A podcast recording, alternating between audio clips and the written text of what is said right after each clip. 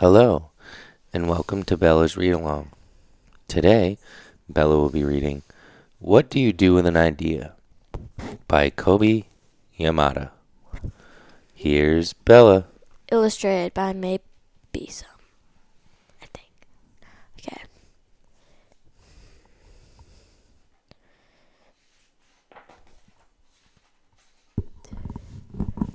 One day I had an idea.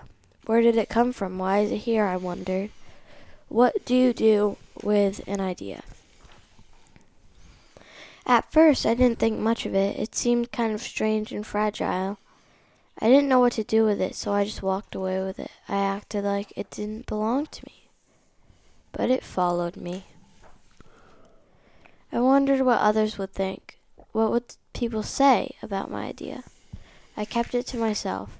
I hid it away and didn't talk about it. I tried to act like everything was the same as it was before my idea showed up. But there was something magical about my idea, I had to admit. I felt better and happier when it was around. It wanted food, it wanted to play. Actually, it wanted a lot of attention. It grew bigger and we became friends. I showed it to other people, even though I was afraid of what they would say. I was afraid that if people saw it, they would laugh at it. I was afraid that they would think it was silly. And many of them did. They said it was no good. They said it was too weird. They said it was a waste of time and that it would never become anything. And at first, I believed them. I actually thought about giving up on my idea. I almost listened to them.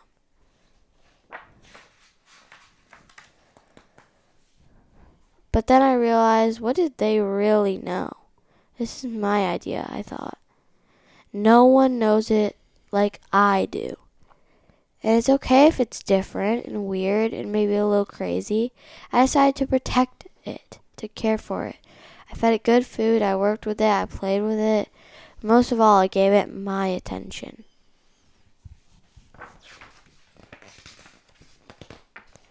My idea grew and grew, and so did my love for it.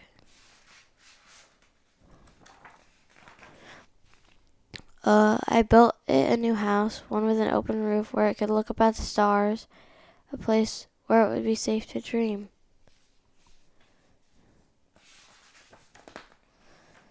I liked being with my idea. It made me feel more alive, like I could do anything.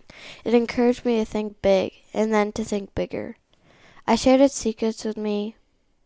It showed me how to walk on my hands because it said, it is good to have the ability to see things differently.